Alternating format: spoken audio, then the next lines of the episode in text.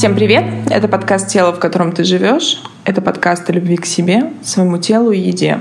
Меня зовут Дарина, и сегодня у нас в гостях Юлия Аршинова, личный и семейный психолог, КПТ-терапевт. Юлечка, привет! Я очень рада, что ты сегодня у нас в гостях. Привет, Дарина. Очень рада тебя и видеть, и слышать. И готова с тобой разбирать эту сегодняшнюю тему, очень интересную. Да, у нас, друзья, сегодня действительно интересная тема. Тема называется «Любовь». Юля, вот тут хочу тебе сразу спросить, что такое любовь, но в каком плане? И это интересно лично для меня. Вот мы с детства слышим слово «любовь», оно такое стало сейчас достаточно опошленное. Но туда включена и любовь к детям, к близким, к родственникам, к собаке, к мужу. То есть мой запрос на сегодняшнюю нашу с тобой беседу о том, что такое действительно любовь, как она проявляется и как я могу понять, что меня действительно любят. А, ну, начнем с того, что, что такое любовь, да? что мы а, считаем любовью. Просто иногда происходит такая подмена понятий, да, что мы говорим, нас не любят. А как мы поняли, что нас не любят? Да? Вот в чем проявляется эта нелюбовь? То есть, чтобы понять, что такое любовь, нам надо понять и что такое нелюбовь. Да? И если это не любовь, тогда что это?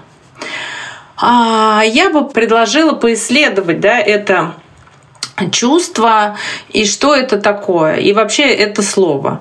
Вот когда мы любим, тогда что с нами происходит? Ну, например, мы можем сказать «моя любимая книга» или «мой любимый аромат» или а, «моя любимая песня». Тогда это про что? Да, это, скорее всего, про интерес – да, тогда, если это мой любимый аромат, я наслаждаюсь им и брызгаю, да, и везде узнаю его, и у меня повышается настроение, и вот эти нейромедиаторы включаются, я чувствую себя счастливым. Когда я слышу любимую песню, я ее неоднократно слушаю, готова целый день слушать, она мне о чем-то напоминает. А, когда я читаю книгу, и каждый раз я узнаю новые, новые, да, как будто бы там нет конца и края. Или если даже это то же самое, то тогда я понимаю, да, что и правда эта книга моя любимая, она осталась в моем сердце навсегда. Ну и получается, что книга, она удовлетворяет одну потребность, да, а песня, она удовлетворяет другую потребность.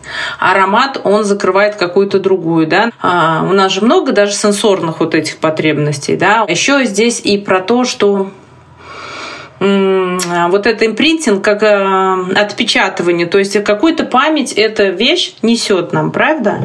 А что касается животных, Почему это наше любимое животное? Потому что оно удовлетворяет наши потребности. То есть, другим словом, я бы все равно шла к тому, что любовь — это удовлетворение наших потребностей.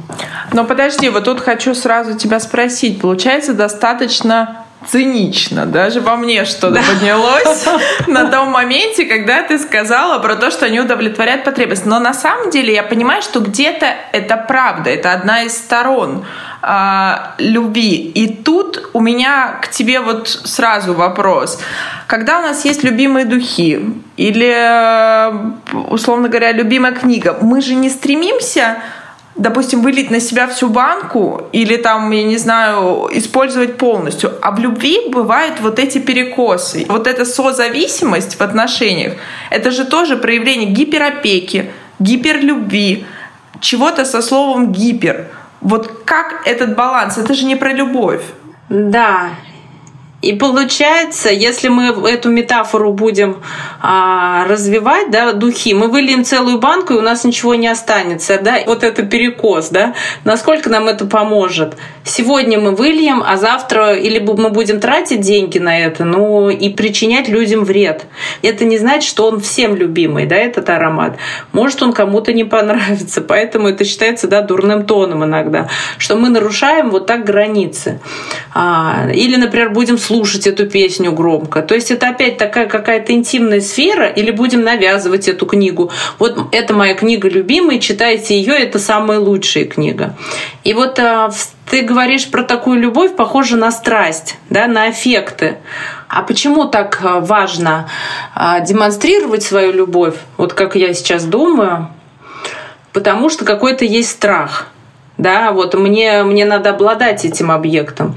И если я вылью целую банку, ну, наверное, это может быть не совсем про это, да, но это не значит, что моя проблема вот решится, что я буду а, всегда обладать этим запахом. Лучше было бы, когда здоровая любовь, что да, мне нравится это, я дорожу, я берегу, я принимаю безусловно. Когда-то этот аромат может вообще закончиться, да, ну где-то его, если я не возьму, тогда это не катастрофа. Но мне будет очень грустно и а, очень а, ну, печально да, от того, что я могу потерять этот объект.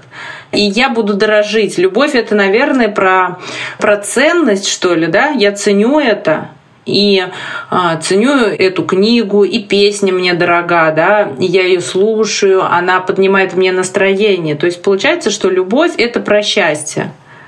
А вот э, если мы перейдем на отношения любви, тогда здесь немножко э, я бы вот порассуждала ну, на конкретных примерах разобрала, да, и что, правда, такое любовь, и какие у нас потребности. И я бы предложила разобрать вот на примере функциональной семьи и дисфункциональной, да. Да, как раз-таки это ты правильно абсолютно считала, что я имела в виду, касаемо того, что где та грань, где я люблю, а где это уже созависимые отношения? Мы сваливаемся в страх, то, что у меня это, условно говоря, отберут, или это куда-то денется, и в итоге это все заканчивается очень плохо. Почему распадаются семьи? То есть я более на таком, на бытовом уровне рассуждаю, что, что мы влюбляемся, мы начинаем строить семью, Дальше вот эта, условно говоря, влюбленность, которая идеализирует все, наша проекция, она немножко рассасывается.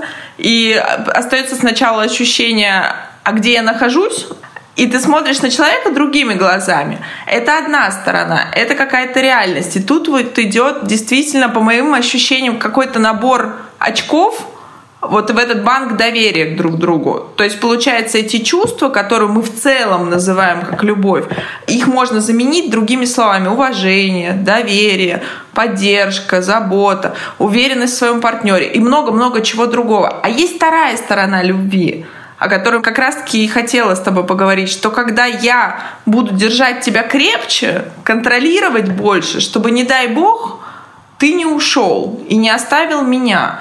И вот в связи с этим ты очень правильно сказала, что отношения — это действительно, когда про взаимное спокойствие, взаимное, наверное, это какие-то общие цели, и что нас что-то объединяет. И вот, наверное, в связи с этим как раз-таки пример с функциональной и дисфункциональной семьей, я думаю, идеально подойдет под нашу с тобой беседу. Да, ты правильно говоришь, что с одной стороны, как здоровая любовь, это поддержание вообще своего интереса да, к партнеру. Ну, то есть меня интересует партнер, и я также интересую своего партнера, и мы развиваемся вместе. А, мы можем быть как отдельными, так и вместе. Да? У нас будут совместные интересы, но также интересы наши тоже могут отличаться от интересов партнера. Но в основном у нас э, идет вот такое вот э, смещение вот этих понятий, да, подмена какими-то личностными а, особенностями, личностными копинг-стратегиями, ну, назовем это таким а, психологическим языком, э, своим поведением и своими требованиями и долженствованием, да, что мой партнер должен так, а, я жду от партнера вот это, и, ну, и даже не говорю ему об этом. Но это следующий будет сейчас наш э, пункт. Вообще надо, конечно, спрашивать, зачем мы друг другу, да, зачем, чтобы что. А, какую потребность мы закрываем. Вот когда мы хотим полюбить или когда даже когда мы хотим быть любимыми. Ведь мы хотим полюбить кого-то и хотим ответной любви, правда? Да, вот эту ответную любовь, она и получается обратная сторона любви. Получили ли мы ее или нет? Можем ли мы получить или нет? Но иногда вот эта вот эм, проблема в том, тупик, что у нас нереалистичные ожидания, и мы вообще не оценили партнера. Просто мы полюбили его и ждем ответную реакцию. Мы же не спросили, зачем мы ему. У каждого из нас а, есть а, задачи определенные а, и потребности.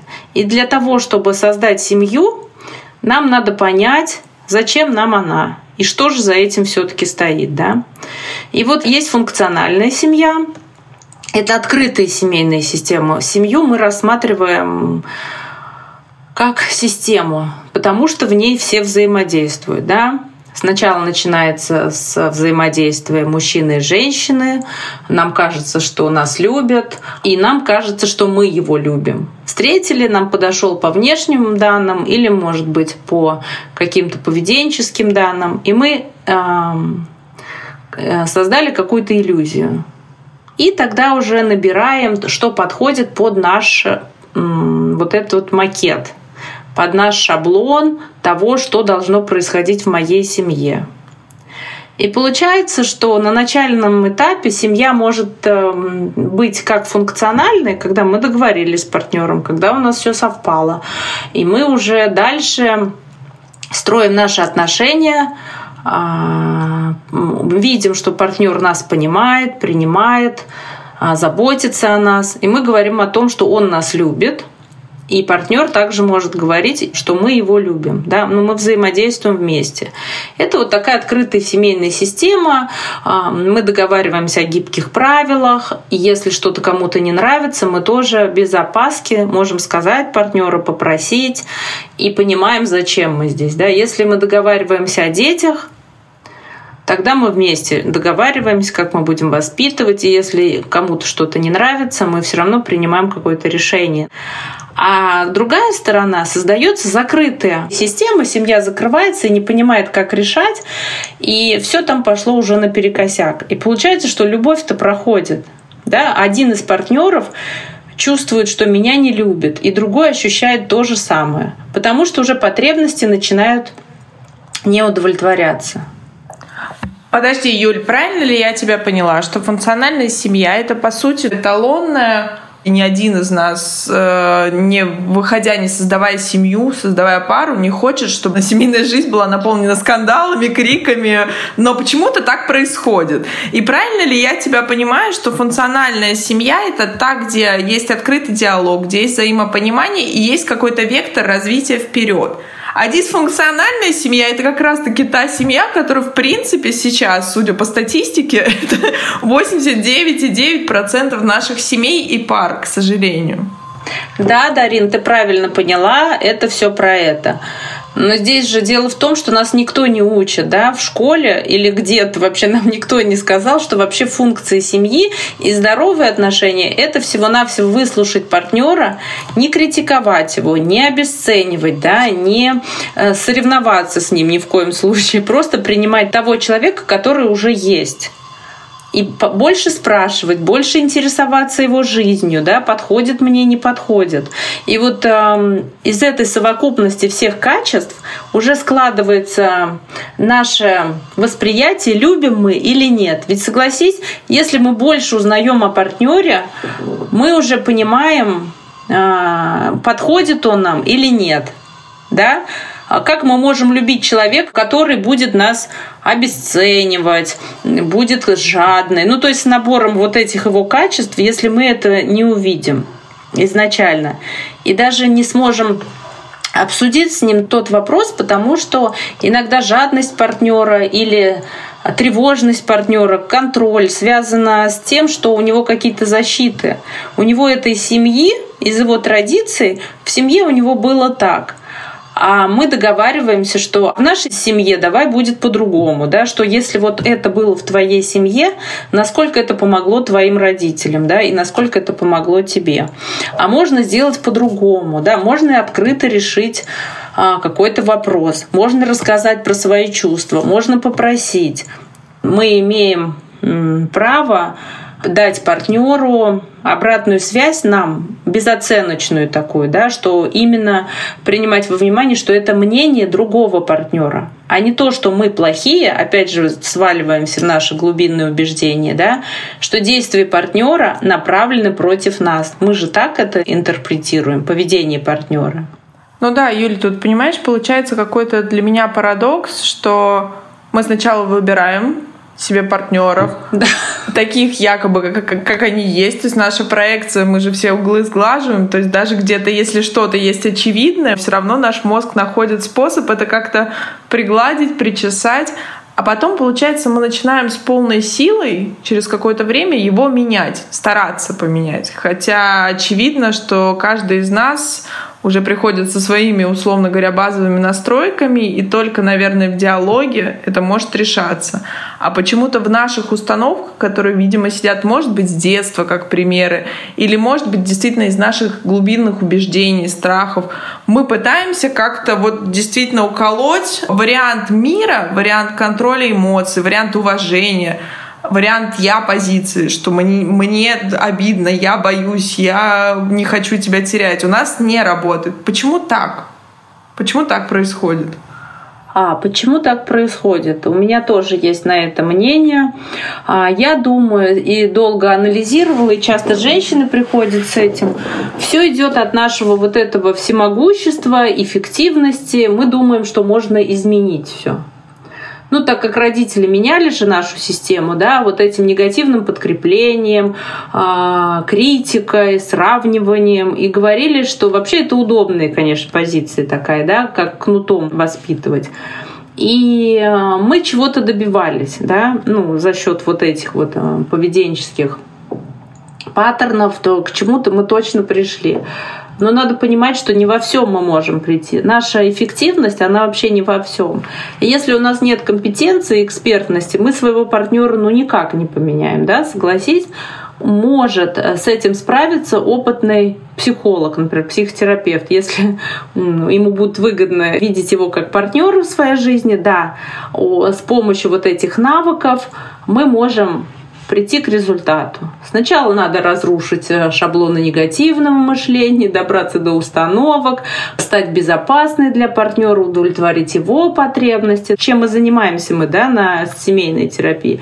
И потом уже прийти к тому, что партнер сам будет готов для нас делать, полюбит нас, так как мы не опасные для него. Потому что проявить интерес к партнеру это про то, что мы привлекли его по физиологии. Мы э, выбираем партнера, э, сравниваем с чем-то. У нас уже есть примерный образ, какого бы мы хотели себе иметь рядом человека. Да? Если мы его не хотим иметь рядом вот такого, значит, тоже это не просто так. Значит, было в нашей жизни что-то в детстве где-то кто-то сказал, что вот, так, вот эти люди опасные. Да? А, и получается, у нас уже есть примерный образ. Но дальше-то что? Нас привлек партнер, мы привлекли партнера. И дальше уже началось наше поведение. А так как э, мы же оцениваем партнера как такую общую массу, и, например, мы начинаем преследовать эмоционально партнера, да, потому что он проявляет холодность, мы можем говорить, так, ага, а если раньше мы встречались, он был такой активный, а, и в сексе, и в отношениях, и подарки дарил, цветы там, и все, и говорил комплименты, а сейчас все пропало. Надо доставать его, надо прям вот э, ругать, надо обесценивать. Мы сразу как говорим? А в критику уходим, да? Мы сразу говорим, ты плохой, ты стал такой, а за этим стоит еще наше мышление, да, значит, я плохая. И вот в такой негативный цикл взаимодействия мы попадаем. Идет восприятие себя и партнера. Партнер изменился, но может быть у него на работе что-то, или вообще он плохо себя чувствует и пошел спать, да, например.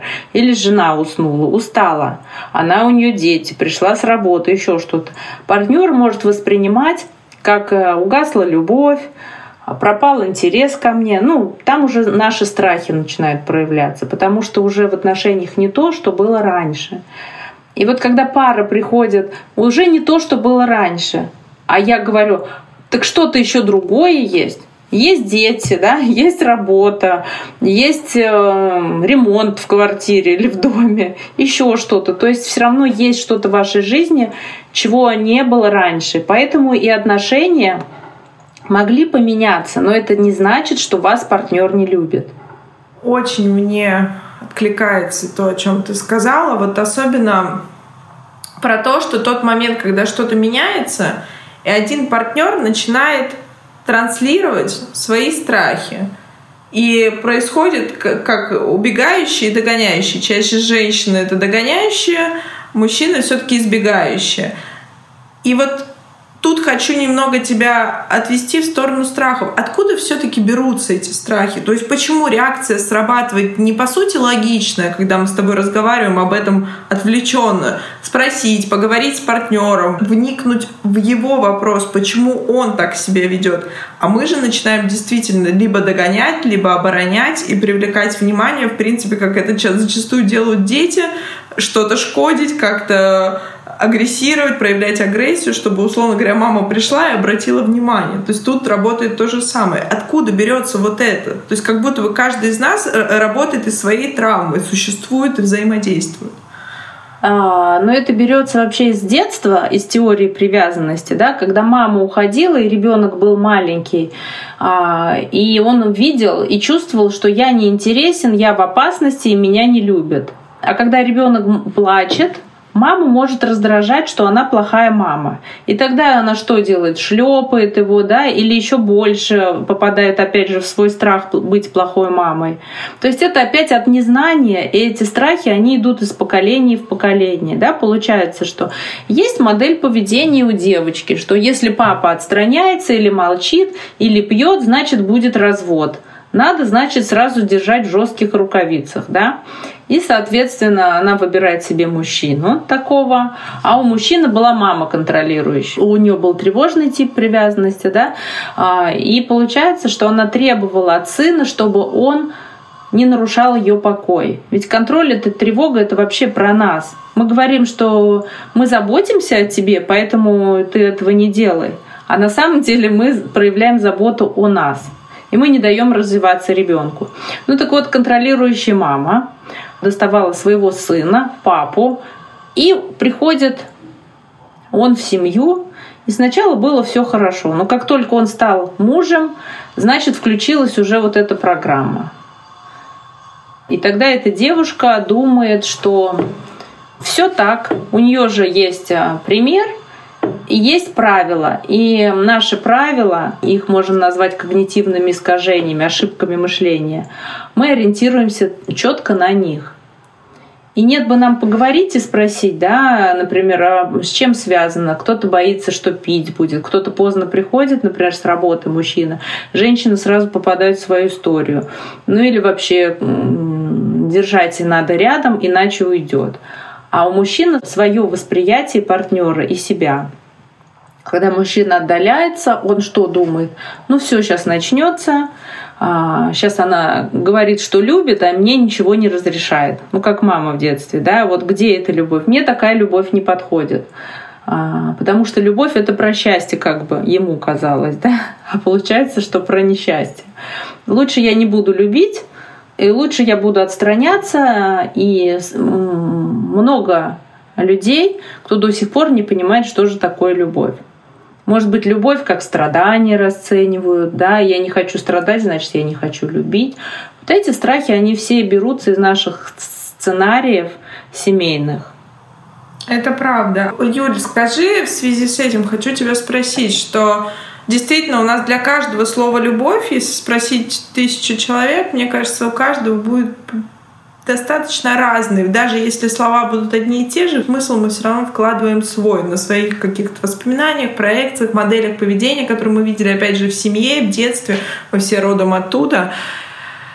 И как все-таки понять, что в моей семье, в моей паре отношения действительно построены на любви, а не на манипуляции, не на страхах, не взаимо какой-то выгоде. Как это определить? Вот хотя бы поверхностно. Ну, да, поверхностно. Это про что? Если мы идем из такого понятия любовь это удовлетворение потребностей да, наших, а потребность принятия и в признании это вообще потребность безопасности. Да? я понимаю, что мне не страшно с этим партнером, мне не страшно рассказать про себя. Мне не страшно то, что он сейчас скажет, «Э, извини, пожалуйста, я сейчас занят, но я тебя потом послушаю, да. Мне не страшно, что он не уделит мне время, если он сегодня мне не выделил достаточно времени, это не значит, что он меня не любит.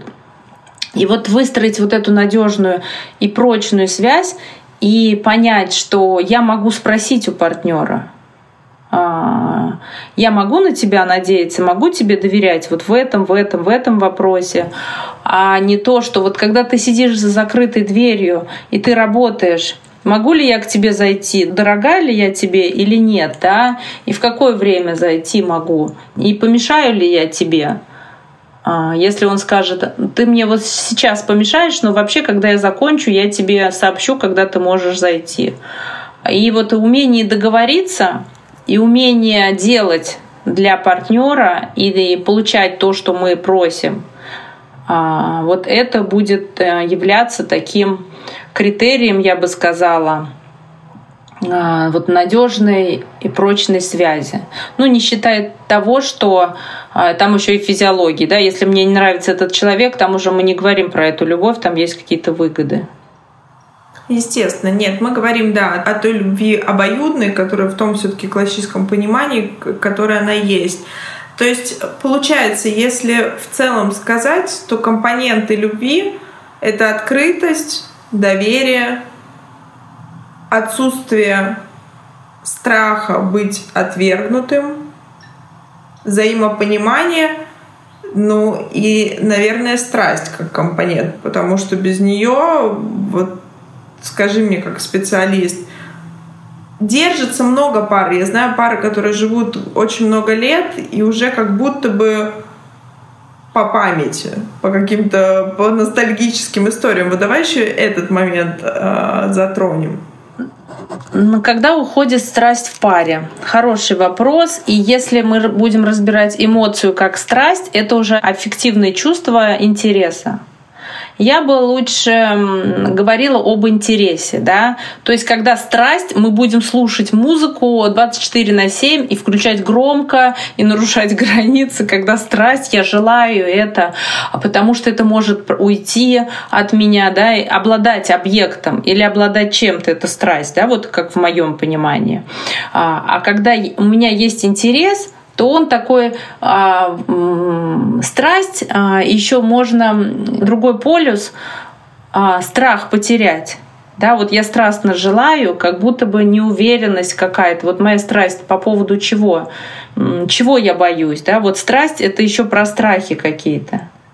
Ну да, это как будто бы оборотная сторона, что я настолько страстно желаю, потому что боюсь, что вдруг у меня это отберут. Да, а интерес, согласна, то есть это такой экологичный, ровный, у меня даже вот на слух интерес это как будто бы спокойствие, то есть это спокойный выбор, уверенность в своем выборе в том, что тебе это интересно. Это знаешь, как э, Хабенский говорит, что несложно менять женщин, сложно каждый день выбирать одну и ту же. И это, наверное, действительно какая-то истина в этом.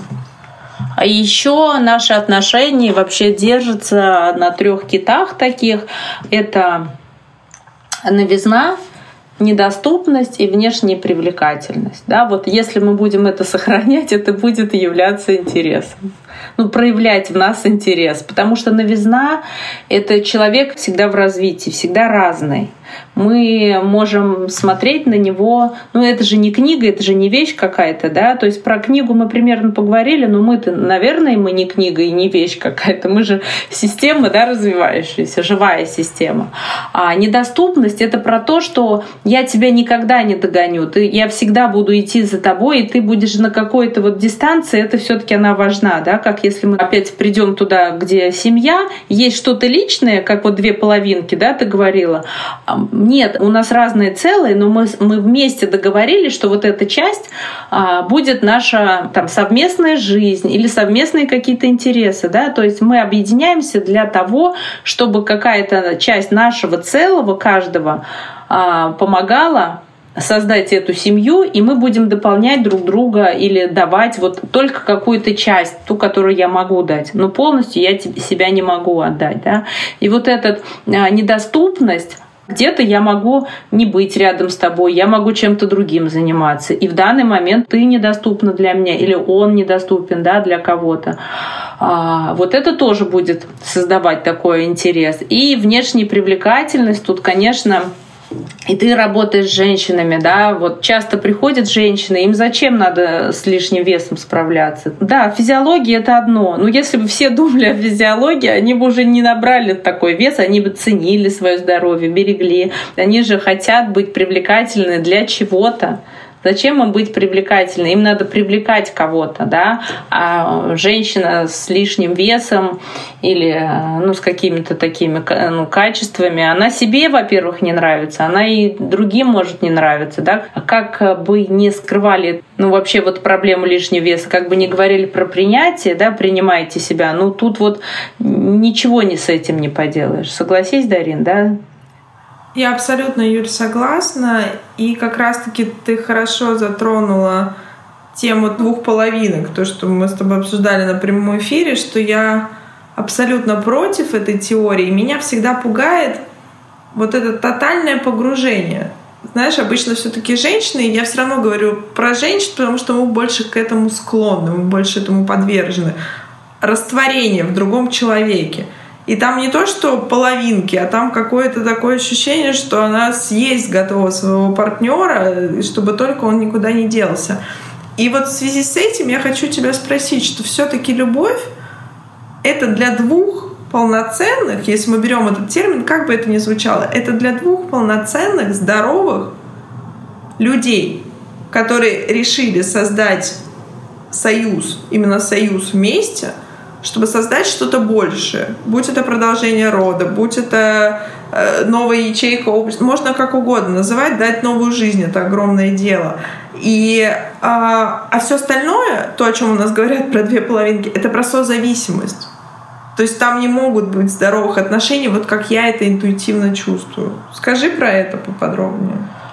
А, да, это же про то, что я завишу, я выполняю свою потребность в ком-то и чувствую себя полноценной, да, то есть когда рядом со мной кто-то находится, значит я важна, значима, и моя самооценка, самоценность повышается. А если рядом нет человека, значит, э, ну, я привыкла думать, меня так научили, что я никто, я ничто. А этот человек вообще-то может в любой момент, ну так как у нас вообще мир неустойчив, да, мы не знаем, что завтра будет. И если было в опыте в таком, что надо привязать или раствориться в нем, или растворить в себе.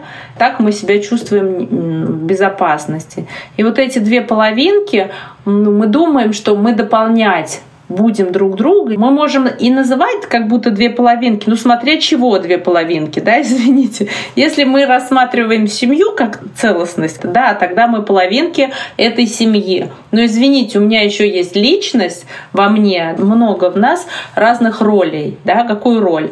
Роль жены, роль мамы, роль женщины, роль а, кого, профессионала какого-то, да, роль дочери. И тогда получается, да, мы готовы называть, но тогда давайте договоримся половинки чего. Мы две половинки семьи. Ну там как только в нашу систему э, кто-то еще э, проникает или появляется, тогда уже еще кто-то заполняет нашу систему. И получается, что свои потребности мы решаем за счет другого. Я об этом тебе и хотела сказать, что это звучит, как будто бы мы ищем себе костыль, который должен нас как-то поддержать, но это же иллюзия, это самое большое заблуждение. Ни один человек не может нам дать полный спектр того, чего нет в нас. И, наверное, для этого нужно работать. Для этого я адепт терапии, адепт личной терапии, личной семейной терапии, адепт психологии, потому что это гигиена. Это то, с чего нужно начинать. Мы все травмированы, у всех есть травмы из детства, из э, нашего опыта, мы все проходим жизнь. И почему-то мы ожидаем, что набравшись к своим 25, 30, 40 годам вот такого багажа, мы найдем человека, с которым мы за несколько месяцев, даже лет построим здоровые отношения, и он нас от чего-то там исцелит. Но это же иллюзия. А, да, согласна. Раз кто-то считает это любовь или не любовь, да, тогда надо понять вообще, какие мои потребности, потому что у всех разное понимание любви, да. Что для меня любовь, а что для партнера? И мы тогда спрашиваем, да, вот для меня любовь вот это, вот это, вот это. А что для тебя любовь?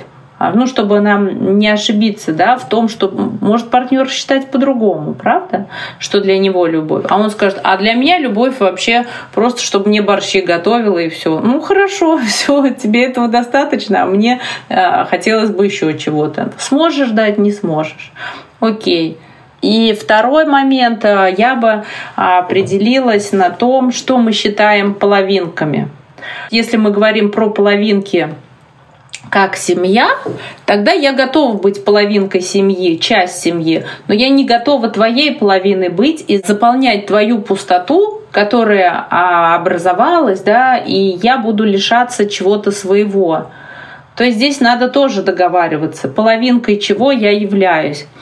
И поэтому вот это умение договариваться, умение говорить о своих потребностях, о своих желаниях, говорить свои мысли про семью, про отношения, а, это является ну, ключевым в отношениях. И на сеансах а, мы обучаемся этому, и партнеры видят семью как что-то другое, и любовь тоже для них получается чем-то другим.